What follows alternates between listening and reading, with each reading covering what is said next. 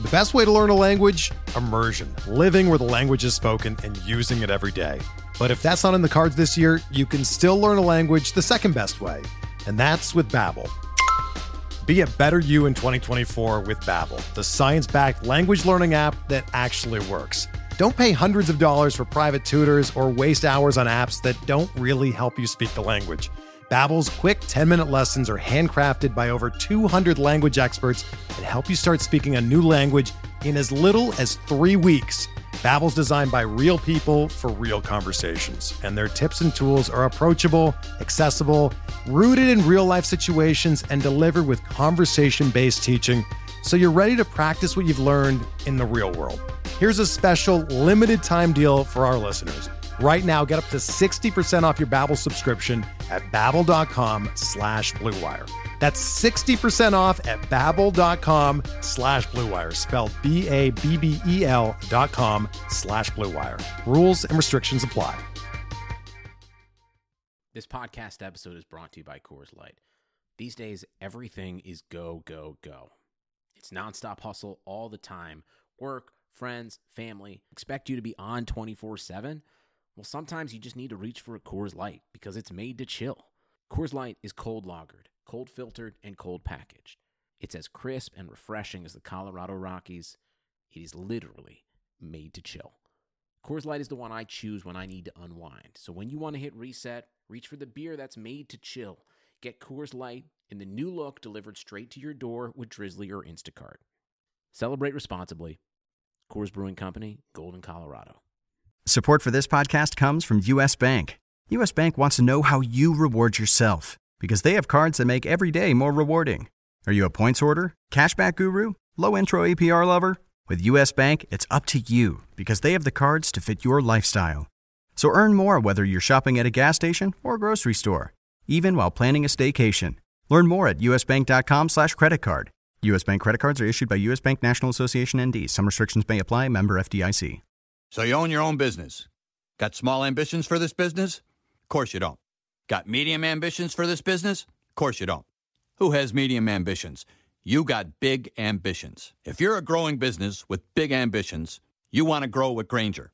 Grainger has the products, the services, and more importantly, the commitment you need. Total commitment.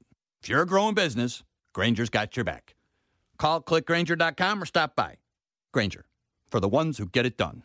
Welcome to a special edition of the RotoWire Prospect Podcast. Clay Link alongside lead prospect writer James Anderson.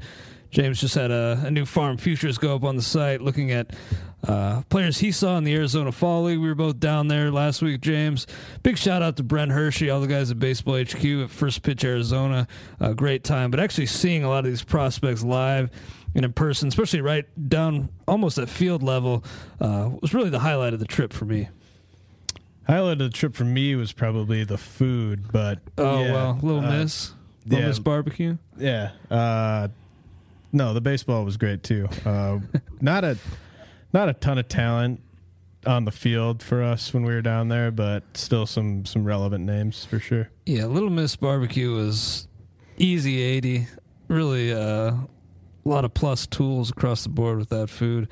Uh, excellent place. Had to wait in line for an hour and a half, but well worth it. Where where there was smoke, there was more smoke. At, there was a lot of smoke. Miss. Well, you were right about the, the quality of, of talent down there. Certainly some good players, but uh, compared to last year and in past years, uh, not a ton of standouts, and that was kind of the theme. But Th- there was there was talent off the field, but on, on the field, there it was it was kind of you know a lot of a lot of forty fives and fifties out there. again, definitely be sure to check out James's latest farm futures going into detail. We're going to touch on a lot of those players you wrote about. Uh, you don't have a RotoWire subscription, get 10 days for free going to rotowire.com slash pod. No strings attached, no credit card required. Biggest disappointment probably uh, was not seeing Alex Reyes of the St. Louis Cardinals. Pitched the day before we got there. We expected him to pitch in the Fall Stars game, start it, but was conspicuous by his absence. And it came out a couple days later that he actually been suspended for 50 games for testing positive for marijuana. Guy I know you've been really high on for quite some time. Does this suspension, I mean, it impacts his ETA maybe uh, some quite a bit, possibly. But does it actually bump him down the prospect rankings in your eyes? Uh, it it dings him a bit in in the single season leagues because I actually did think that he would have probably been up, uh, if not in the Cardinals rotation, possibly as their eighth inning guy, but you know certainly in some capacity by by maybe July mm-hmm. had had it not been for this suspension. Uh, I don't know. especially really, with Lance Lynn undergoing Tommy John. Right? Yeah, I think it it would have been, you know, he might have been a dark horse to kind of get that job very quickly, but. Uh, you know the the smoking weed thing. I don't I don't really care about that. Uh, he he's actually at 21 years old. He's younger than Marcus Stroman when when Stroman uh, got busted for for smoking pot before the start of the 2013 season, and nobody. I mean, if I think people would throw around you know 60s and 70s on Stroman's makeup, so uh, you know not a not a ding at all for me. Uh, just kind of a bummer that that's that's a rule uh, in the minor leagues when it's not a rule in the big leagues. But uh, yeah, I, I, think he's still.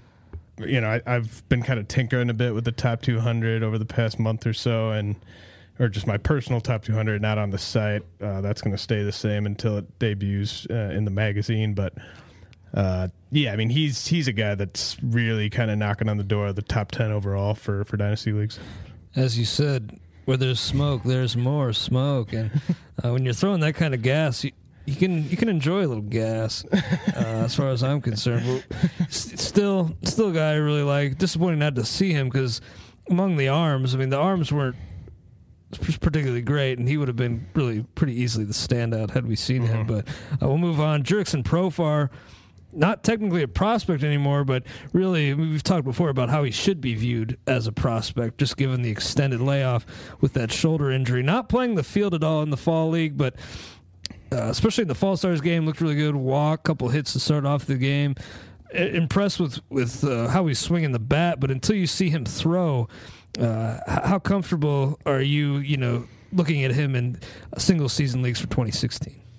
I'm going to bump him uh, I forget if I have already or not, but I'm going to bump him out of my top 350. Uh, really, kind of all hinges on what the Rangers do hot stove wise. You know, I, I think that they they may just go into 2016 with Profar at AAA for most of the year. Like as crazy as that mm-hmm. sort of sounds, given where Profar was three years ago it just doesn't make any sense for them unless they're unless they find like a deal that works to not play Andrus and, Rougned Odor every day up the middle there. And you're not going to have Profar, I wouldn't think at least, sitting on the bench and playing, you know, getting to start at first base here and there, getting to start at second base here and there, DH maybe. Like you want him playing every day. So. Mm-hmm uh, AAA probably is where he spends most of 2016.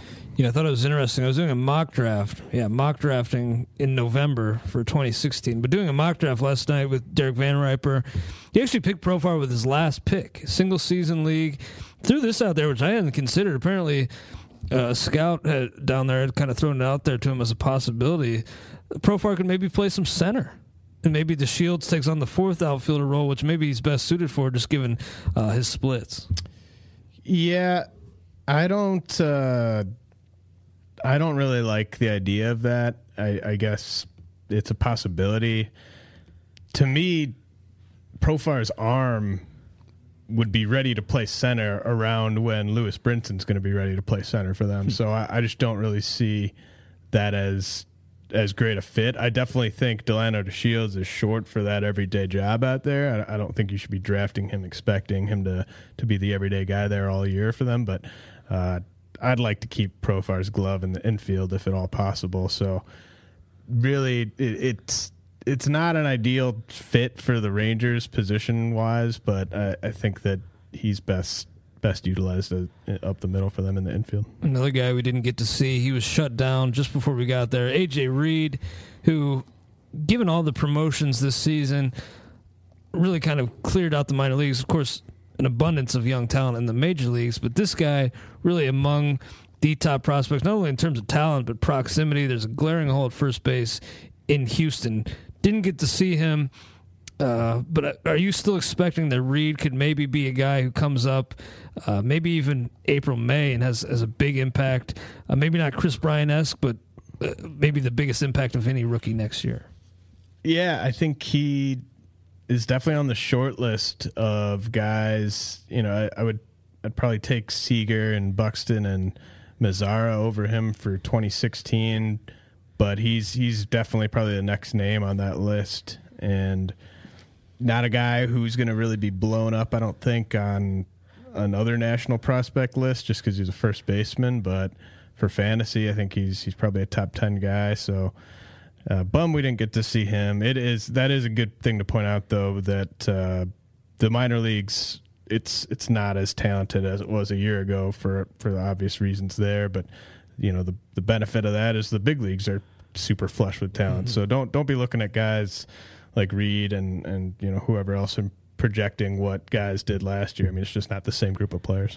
Yeah, absolutely. It's I don't think we'll ever really see a year like that again. I didn't think we'd see a year like the Harper Trout year again, but in terms of overall quality and number of excellent players, I think 2015 going to go down as kind of an unparalleled type of year in, in baseball. And you were talking about your prospect rankings. We just did top 350s for 2016, and really top 200 is just so stacked. Yeah, Even like 150, it's amazing. It's so loaded, mm-hmm. and there were guys that I might have ranked in my 50s or 60s that somebody else might have in their 30s or 40s, and, and, and you can see it both ways. It's so I mean, Kyle Schwarber, we we talked about like he was the guy that kind of stood out to me at the just at the at the fall league, just listening to other uh, industry experts talk. And you and I, I think, we're probably the highest guys on Schwarber at the entire first pitch Arizona thing, just based uh, just for 2016, because.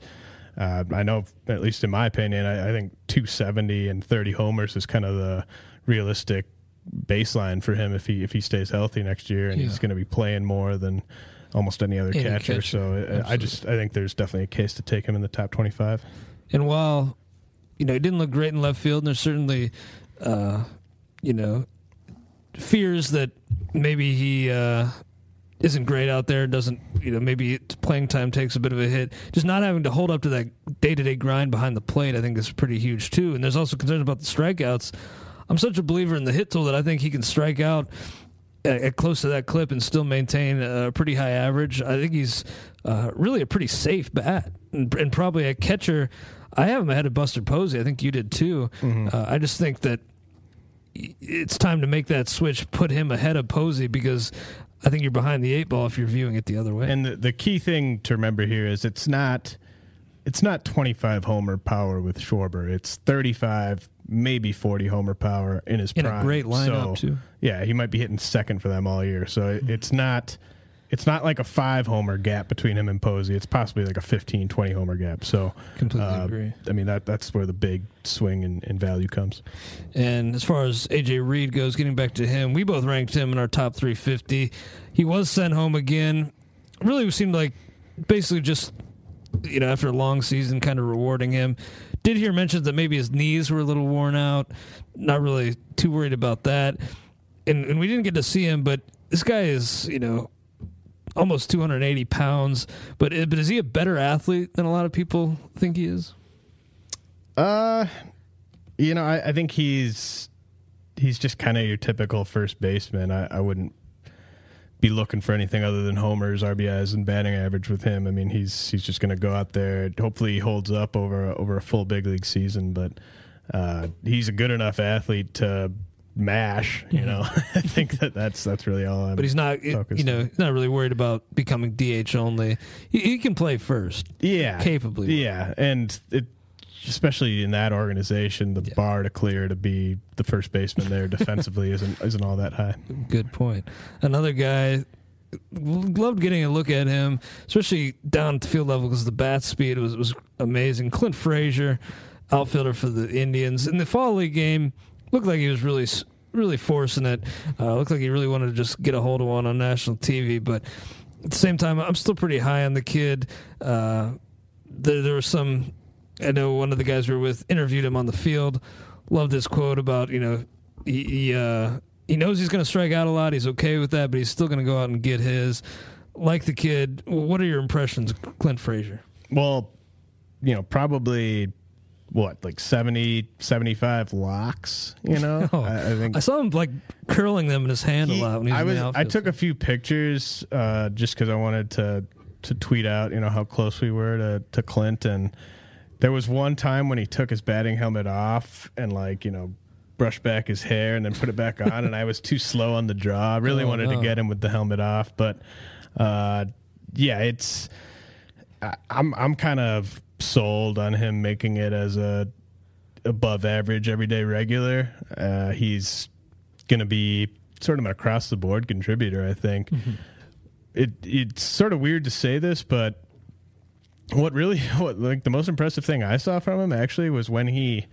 Uh, just uh, obviously not called from the dugout, but he bunted for a base hit on Yohan Lopez, who you know, if you're going through pitchers who it would probably be worth making them get out there and, and field, he seems like a guy that, uh, you know, kind of an erratic just person in general, like not even just an erratic player, but uh, he he lays a bunt down.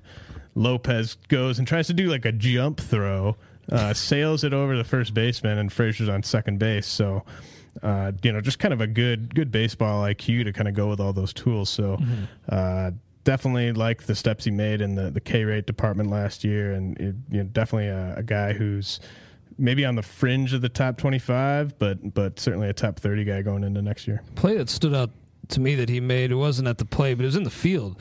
Played a ball off the wall and just the, the ability to read the ball and make a one handed grab. And the arm looked pretty good too, mm-hmm. from what I saw. So really like what I'm seeing. And yeah, I mentioned looked looked like he was really pressing in the Fall Stars game, but you look at the stats, it does seem like the he is reining it in as far as the aggression goes. Uh, and I'm, I'm pretty excited and, to see that. And I definitely want to point out that when he goes to Double A next year, there's going to be some growing pains, no Mm-hmm. no doubt about it, because that's where pitchers know how to how to spin breaking balls. Uh, you know, they're they're going to be able to set him up to to chase outside. So don't panic. At, like, don't even think about uh, trying to trying to bail on him if he gets off to a rough couple of months at Double A because that's just kind of natural uh, developmental path for a hitter like that. I still still love the guy long term.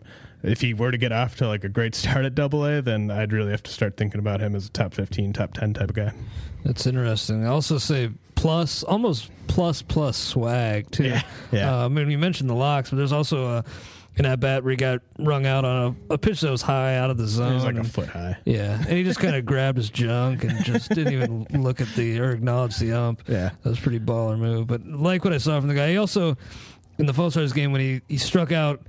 You could so tell he wanted to just break a bat Well, right in front of everybody. Then he did. Did, in yeah, the dugout. yeah. You, so- Did you you heard that he actually He he, was he was holding the bat in bat breaking fashion all the way to the dugout and into the dugout, and then apparently once he was off uh, the cameras, he he snapped that puppy. Yeah, he just didn't want to appease that group of bros that were sitting right behind home plate. Yeah, there was Uh, a there was a flock of bros uh, trying to root on their their bro buddy who was on the Yeah. mound in re- middle relief. Didn't want to didn't want to give them anything to cheer for, so waited to get in the dugout before breaking that.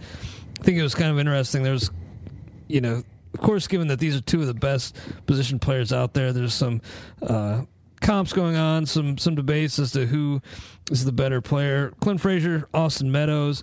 Maybe there's some thought that Meadows perhaps has a bit of a higher floor, but you see Frazier coming in and having a bigger impact. Uh, not only arriving sooner, but in fantasy, is he the better fantasy guy? Yeah, I, I don't really want to talk about Meadows uh, just yet because I got a piece coming up on him uh, early next week. But And we'll Yeah. do a pod to Frazier- go along with that. definitely, uh, yeah, yeah, we'll do a pod next week on on Meadows and Raimel Tapia, and uh, you know whatever odds and ends happen in terms of prospects getting traded between now and then. But yeah, I, I think uh, Frazier easily higher higher ceiling than Meadows.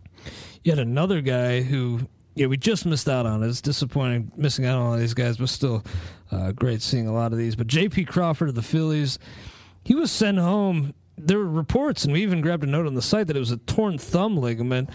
This guy is one of the, the better shortstop prospects in terms of you know defensively at least in the minor leagues. But there were some chirps that maybe it wasn't actually a torn thumb ligament. talked about you know any concerns with Reyes's makeup, and we didn't really have any with the weed bust, but concerns about Crawford maybe dogging it a little bit, maybe some immaturity issues. Does that bump him down in your mind? So, you know, like the Reyes thing, just in one ear, out the other for me. But uh, the Crawford one, it's definitely one to just kind of keep an eye on. It, it, it is something.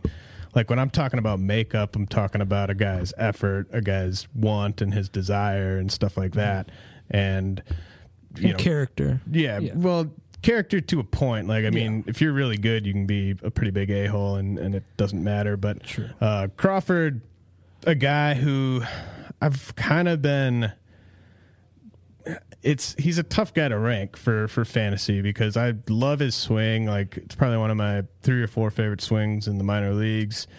But the counting stats are going to be tough for him to pile up. At just at least the way I see it, I don't I don't see uh, 20 homers or 20 steals here. So, you know, you're really going to be kind of relying on that batting average. And, you know, he'll probably be a good source of runs based on where he'll be batting for the Phillies. But I'd, I'd take a guy like, you know, Orlando Arcia over him, uh, Trea Turner, just based on the, the speed and the proximity for, for Turner over, over uh, Crawford. So, uh, I'd take a guy like Franklin Barreto over him for the upside. So, you know, I think he's maybe the the fifth or sixth, just off the top of my head, fifth or sixth uh, shortstop for dynasty leagues right now. I, I agree with you. I I traded him actually in a keeper league last year, mainly because of the counting stats. I just don't think he's ever going to hit for enough power or steal enough bags to truly be mm-hmm. an elite And- option. I mean, the the being a short helps, but I, even then, I just don't really see him being like a top five shortstop. Yeah, and he's a great guy to try to move right now mm-hmm. in dynasty leagues because there's not going to be a, a set of rankings that comes out where he's not in the top ten. I, I I would at least imagine so, just because he is a guy who is probably going to get some some sixes defensively. So that's going to keep him like in Keith Law's top 10 and you know Jim Callis's top 10 and, and so on. So the the perception out there might be that he is you know someone that's kind of along the lines of you know maybe if not a Correa then at least like a Lindor or, or Bogaerts and that's that's really not quite the case I don't think. I think Lindor would be kind of his ceiling. Yeah, I. So yeah, that probably would be the song. I don't see him hitting that though because uh, I also not really buying into what Lindor did in 2015 over a full season. But uh, yeah, I just think uh, Crawford is a, a perfect guy to type of try to move right now because you get a, a pretty massive haul of keeper dynasty leagues. Moving on, Brewers left-hander Josh Hader really really impressive to me, uh, especially after the the day before. We see so much hard contact given up in that game. But Hader was getting a ton of swings and misses, throwing junk in the dirt, and nobody could seem to pick him up. Easily the best left-hander I saw, maybe the best best pitcher either of us saw down there. Yeah, he. Me try to think. Yeah, he was he was definitely the best pitcher I saw. Uh, he's actually got he he threw four more scoreless innings today. Uh, AFL his ERA is 064. Uh, allowed six hits while striking out 18 and 14 innings. So I mean, tiny sample size, but those are pretty kind of extreme numbers for him. Uh, really opened my eyes to to kind of I you know the the word on him when the Brewers got him in the Gomez deal was you know probably a number 3 starter, you know, mid rotation guy. I kind of think he might be a number 2 if if everything works out for him hmm. and he's a guy to kind of keep an eye on for possibly getting a getting a shot in the second half. I obviously I, he's not going to start the year in the rotation. They have some kind of guys that are sort of taking up spots that they'd probably rather be in the, the hands of some younger arms, but he's close to ready, I, I would say, and definitely more impressive than than Adrian Houser, who also came over in that deal. Uh, we were he was the guy who was giving up a ton of hard contact. Right. Like I don't, I don't know if he got a swing and miss the entire game we saw. he yeah he got like he got one maybe two swings and misses, but they were from JD Davis or uh, yeah JD Davis who was graciously swinging and everything. So uh, you know Hader, I I bumped him up. I, I'm not going to say exactly where I have him uh, just yet because it's kind of kind of fluid, but bumped him up about I don't know 30, 40 spots just based on you know what I was seeing in that outing and what and just kind of taking another look back at his numbers. Uh, his numbers when he came over to Milwaukee after that trade do kind of match the stuff that we were seeing out there in the AFL. So, uh, really excited about this guy. If you can try to pry him loose, you know, it, it's not going to be easy because I think, you know, there's probably a lot of people talking about him after what he did in Arizona, but definitely a guy to target because I think the, the floor is high and the, and the ceiling, I think people might under, undersell the ceiling with him we talked about some guys who left right before we got there. One guy who arrived just before we got there, uh, Luis Ortiz of the Rangers. Uh, we saw him throw an inning for surprise. In complete control, you know, be sure to check out James's article again for. You know, we're going to skip some of these guys, but I want to touch on Ortiz real quick. Uh, what kind of workload? I mean, you say that that's really uh, you're only concerned with him. What kind of workload do you see him taking on uh, this coming season? If he stays healthy, which is a big if given his his track record so far after being drafted. But if he stays healthy, I think you know 100 innings is probably going to be the the cap they put on him. Uh, you just don't want to when you have an asset like Ortiz, you don't want to get kind of overzealous there. I think he threw like 60 innings last year. Uh, you know, 100 seems like the the appropriate cap for for next year, and then they could maybe kind of take the training wheels off a little bit in 2017. Uh, guy that uh, you know, it's easy for him in the sense that he was basically, you know, came into professional ball with two plus pitches, but the the delivery it's kind of whippy and mm-hmm. uh, you could kind of see where some of that that torque and that uh, like maybe a little arm drag, the arm and the, yeah, the shoulder and the and the elbow. Like you could see where he could be a guy who could struggle with injuries. So you know, if if there were zero injury concerns with him, he might be a guy knocking on the top, you know, thirty uh, in terms of prospect rankings. But you know, I think he he's down probably outside the top fifty just because he is uh, a pretty risky option right now.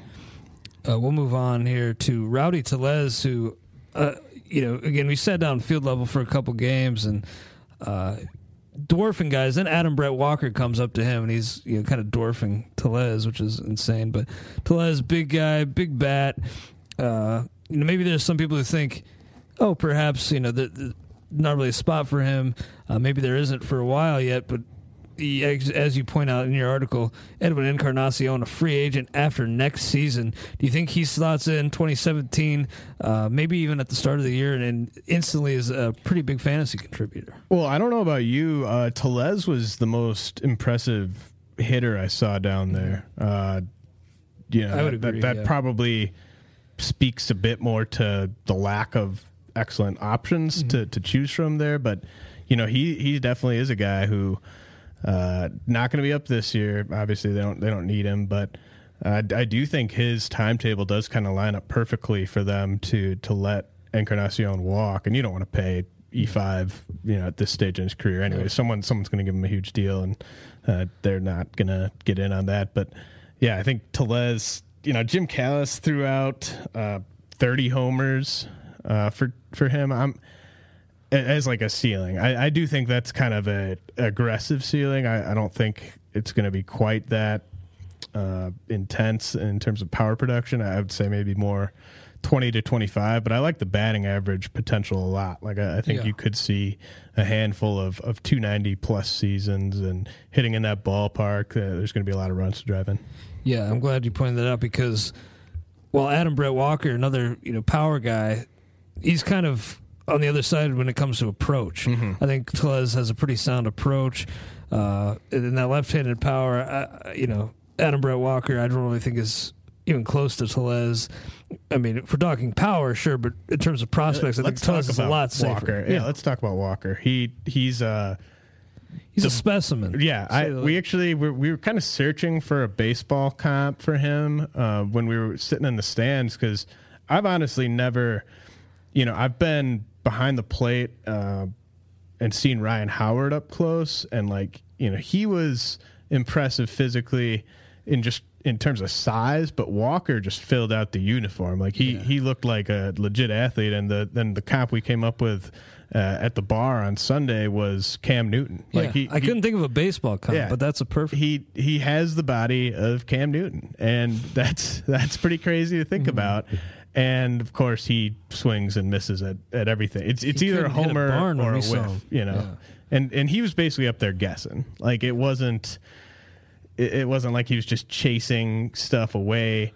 Like he just went up there completely guessing. Mm-hmm. You know, there'd be times when he was just way late, way early. Uh, so it, it's it- you can't erase a guy like that from your mind in dynasty leagues because he does have really intense power, but it's also extremely risky. And not risky because you're not going to have to invest in him, but it, extremely unlikely that he ever comes close to that ceiling. So yeah.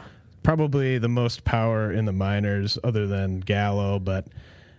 Gallo is as risky as Gallo is. Gallo a lot a lot safer option there. Yeah, I think expecting him to ever be a, a well, maybe maybe he makes the major leagues, but a, an everyday regular, I just don't see it from what I saw. Because as you mentioned, the guessing, if you're unable to even you know make have that hand eye coordination to pick the ball up off the pitcher's hand and, and you know determine what a pitch is as it's being thrown to you. You have to guess, especially at that stage.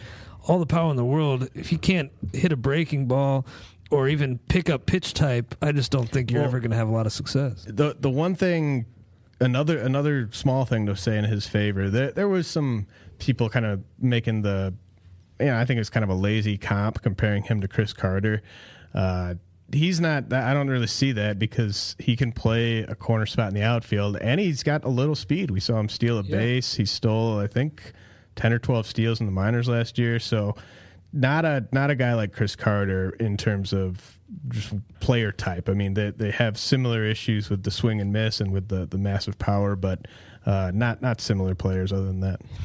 Guy who I really thought looked good in the fall league or the fall stars game Sean Manaea, of course, the starter in that game. And, you know, we were talking to uh, some people and, scouts in particular who really, I was just a little shocked to hear just how low they were on this guy.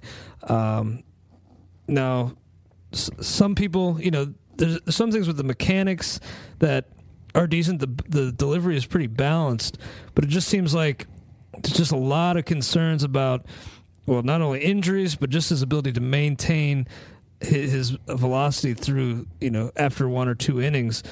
Did you sour on this guy at all, just seeing him or and hearing what the scouts had to say? Yes, yes, and no. Uh, I think it's definitely worth pointing out that there is a kind of a growing majority that that sort of think Manaea has uh, a high likelihood of ending up in a bullpen. The thing is, you know, people were you know, basically the main argument I was hearing for why he was probably going to be a reliever is that he can't hold his his velocity late into games, and that obviously didn't show up in the Fall Stars game. He threw two innings and was kind of electric in, in that outing, but uh, I'm I'm not willing to say that a guy who you know some scouts have seen not hold velocity when they when they've watched him pitch is just never going to be able to hold velocity. Like that that to me seems like something where uh you know the right kind of program uh, could kind of build up that that ability. And this has been an issue with Manaea dating back to you know ever since he got into pro ball where there'd be times when scouts would see him sit like 89 90 and then a couple months later he was 94 95 like his his velocity's been kind of all over the place and there's tons of uh, examples sort of throughout baseball history where guys have had velo dips and spikes as they're kind of in that developmental process. And you know Madison Bumgarner was a guy who had a huge velo dip and nobody could really figure it out uh, back when he was still a prospect. And then obviously he was able to kind of get it all together. So I don't want to write Manaea off as a as a starter, but he definitely comes with more risk than your typical uh, starting pitcher prospect who's this close to the big leagues. Yeah, and the inability to hold velocity through, uh, you know, after one or two innings was the main knock, but also some concerns about the slider changeup not being that great. Also, uh, some knocks on his athleticism. I didn't really get a great read on that because you, you, look at the guy; he seems to be moving fairly well, and again, just ability to repeat the delivery. I think maybe uh, the, the, people who talked to underselling his athleticism a little bit. I don't think he's a terrible athlete, right? I think a lot of these issues are they all fall under the category of fixable, uh, mm-hmm. correctable issues, and uh, you know, you take a six five guy that could potentially sit 94 with I I I'm a bit higher on the the secondaries than than some of those guys were, but you know, there's still a lot of upside here if if he's able to put it all together. And you know, it's just a big kind of risk reward situation with Manaea right now. If you're if you're risk averse, especially when it comes to pitching prospects, moving him now might be might be the optimal move. I think a lot of people at that conference would probably be looking to move him right now, just based on what we heard. But uh, if if someone's willing to dump him off on you for uh, someone who's who's kind of a fringe top 100 prospect, I'd, I'd still jump at that. You know, when I'm a Reds fan, as many listeners probably know, when the Reds traded traded Johnny Cueto and didn't get Manaea back, I was a little disappointed. I was hoping they'd get Manaea now, you know, looking at the the three Reds pitching prospects they got, Cody Reed, uh, John Lamb, and Brandon Finnegan, all, all pretty nice. Where, where does Manaea kind of fit in with those those three prospects? Uh, do you think he's? I I think. I think he's kind of right there with Lamb mm-hmm. to me. Uh, I'd take him slightly ahead of Reed, and I might take Finnegan just a, a, notch maybe ahead of all those guys. But I think he's hit, Manaea Lamb and Finnegan are all really close to me. I think it. You know, I think you, you, you the Reds did fine in that that hall there. I you know, the, I think it probably just came down to what their scouts were saying about Manaea. You know, mm-hmm. I think if they wanted Manaea, they probably could have had him as part of that deal, as as we saw with Oakland grabbing him for Zobrist there. But uh, their scouts might have been at one of those games when he just really wasn't looking that sharp and yeah. wasn't holding velocity. So I, I, definitely understand it. Yeah, and there's also I remember before that trade actually happened. Uh, there was kind of a stop and start with that trade, and there was I think it was over medicals, but maybe mm-hmm. it was uh, just over and, the scouting report on Manaea. And Manaea has more stuff in his medical history than yeah. than uh, any of those guys except for Lamb and Finnegan, the the main thing that worries me with him is, you know, he's obviously undersized. Everybody knows that, but he, I just hate it when guys get jerked around the way that he did by the Royals. And to me, there's no injury there, but it's it's semi damaged goods at that point. Mm-hmm. and we've seen that with guys who are just jerked from starter reliever, starter reliever. I, I really don't like it for for a pitcher's development and uh, it's nice to know that like you can always fall back and, and he can be like a, a solid uh, late inning reliever for you. But I, I really do kind of worry about his ability to to make it as a starter with all the the jerking around the Royals did before shipping him off. That's very interesting. Uh, we'll skip down a couple players. I have to ask you about Luke Weaver because we saw him in probably the best pitching matchup we saw uh, of the of the week. Which well, we were we thought we were we were a tiny bit late to that game. Yeah, Miss Um, and it, it, I I kind of I'm I'm okay with it because we went to uh, Casella's, got us some delicious uh, Italian uh, hoagies, and those were those were great. Uh, those were seventy, I'd say. Yeah, yeah. I I, got, I went meatball. You went uh, hot Italian beef. Hot Italian beef. Yeah. That, that was that was pretty good, uh, and then they let us bring them into the park, which was even better. So we got to eat them while watching Weaver and, and Treviso toss. Weaver, you know, Bernie, Bernie Pleskoff, who you probably know if you listen to the Short Hops podcast Derek Van Riper. He's a former scout. That's Weaver's Bernie's guy. Like he, that's what he told me. He's like, "This is my guy," and I was like, "All right, I, I can, I can dig that." I mean, he's sort of your typical uh, Card- Cardinals kind of mid mid rotation starter. It, it reminds me a lot of you know Marco Gonzales, just because uh, the changeup is is kind of the bread and butter pitch with him. Uh, so yeah, I, I, think he's you know future mid rotation guy, fairly safe. Uh, Got to develop that third pitch a little bit more, but uh, he he's he's a guy that I could definitely understand why why you could see him and kind of fall in love. It's a it's a pretty smooth athletic delivery. Yeah, I remember.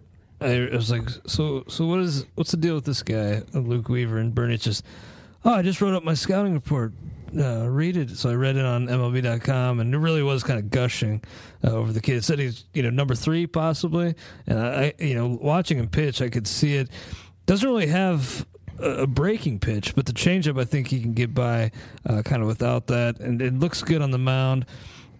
Uh, uh, maybe uh, number three is is the ceiling, but I still think the Cardinals, you know, given their track record, uh, I wouldn't be surprised if they, they squeezed a little more out of out of his potential and, he became something uh, even better. But yeah, it was it was disappointing not seeing Bundy in that game. He he wasn't expected to start, but then last minute he was thrown in, uh, and now he he's shut down entirely. Apparently, uh, I think it was a forearm, a muscle strain in his forearm. Just did a note on him yesterday for the site, and uh, pretty disconcerting, especially given that he, he's going to have to be on the roster next year, or I guess on the DL. But is, he somebody I know we've talked about him before that really is just kind of hands off for you at this point, given the track record?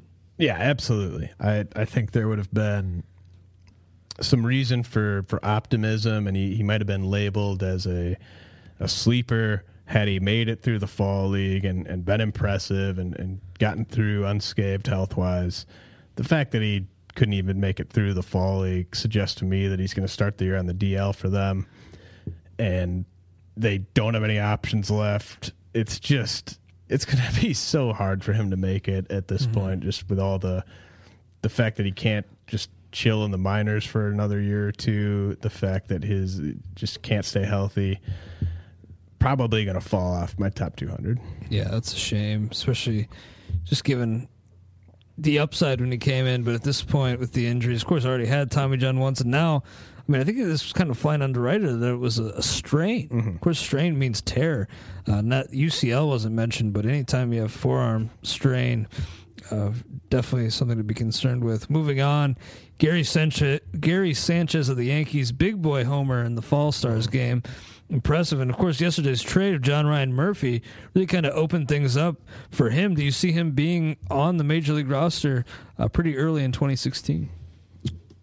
Yeah, he was. He was pretty, pretty damn impressive. Help help Paul Sporer uh, collect on uh, that that little wager game we had going there. Paul uh, Stars. Yeah, and uh, you know, I I think he starts in AAA, assuming that the Yankees are kind of done making moves that would affect Sanchez, just because I think it makes more sense for him to get every day at bats than be the the backup for McCann, who obviously uh, deserves to be playing, you know, five days a week. So Sanchez might start the year in AAA, but you got to look at him as the number two catcher on the organizational depth chart there. So if anything happens to McCann, you know, misses time, which certainly could happen given his age and, and how many innings he's caught Sanchez immediately becomes kind of interesting in all formats because it's 20 plus homer power.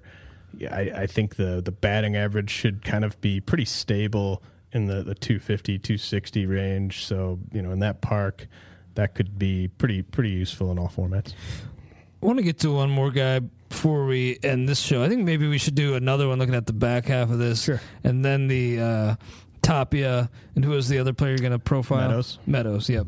So a lot to still get to, but there's one guy I want to touch on before you get out of here, James. Chad Pinder, you know, he's and I heard Derek Van Riper say that you know he's he's going to be their shortstop before the end of the year. I can certainly see that. Don't think Semien is long for the job. I'd love to see him move to, to second base because I think he can hit. Mm. I, I, really believe in his bat, but definitely not a, an everyday shortstop.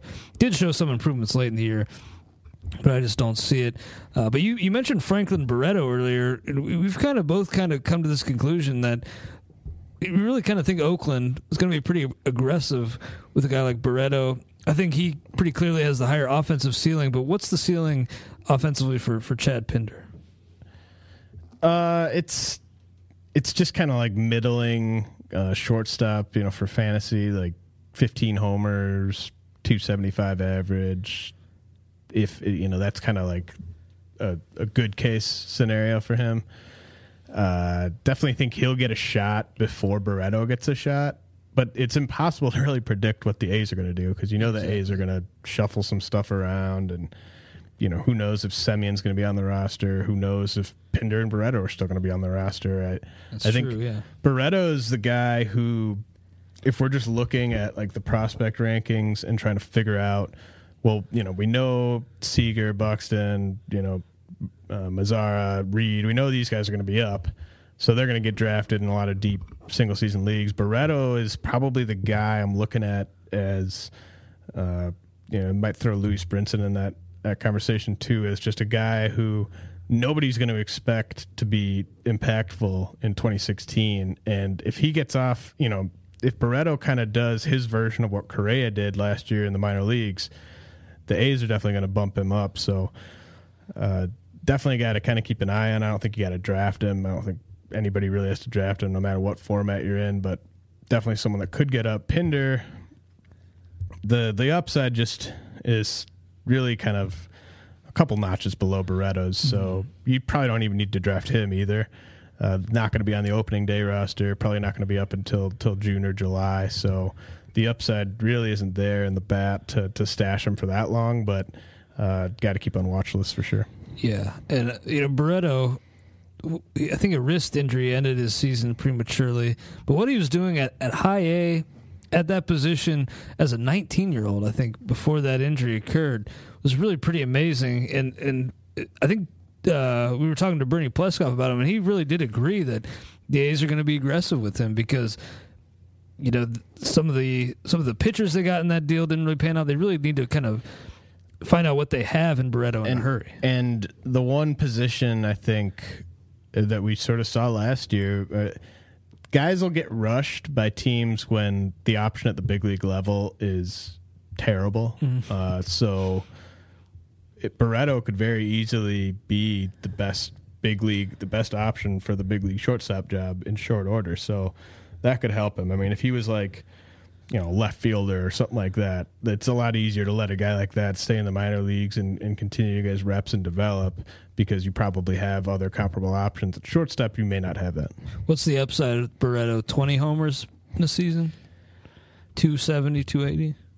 I mean, uh, Because at shortstop, that'd be highly highly valuable, especially given the state of the position right now. I think he might have.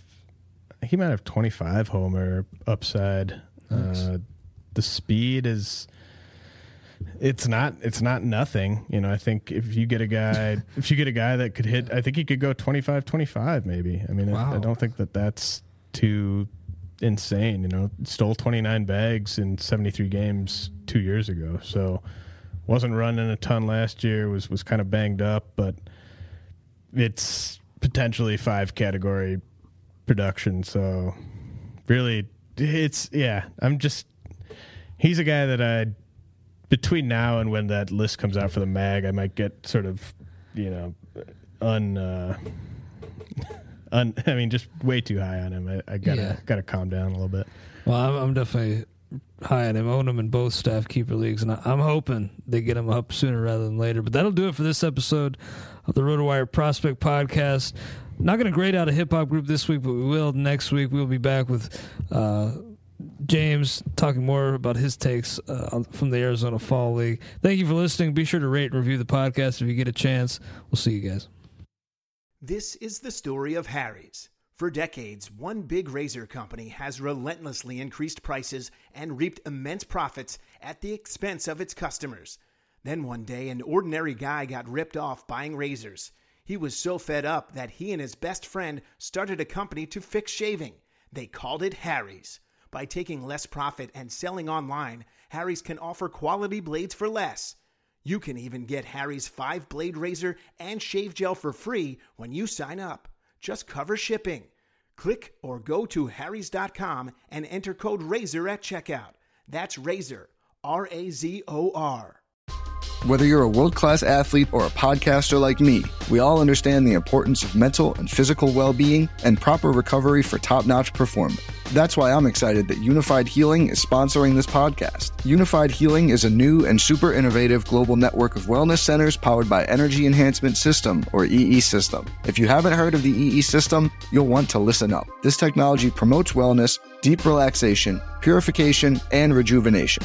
At hundreds of locations across the globe, access to a center is easy and affordable. Interested in experiencing the EE system technology for yourself? Go to unifydhealing.com slash bluewire to learn more and find a center near you.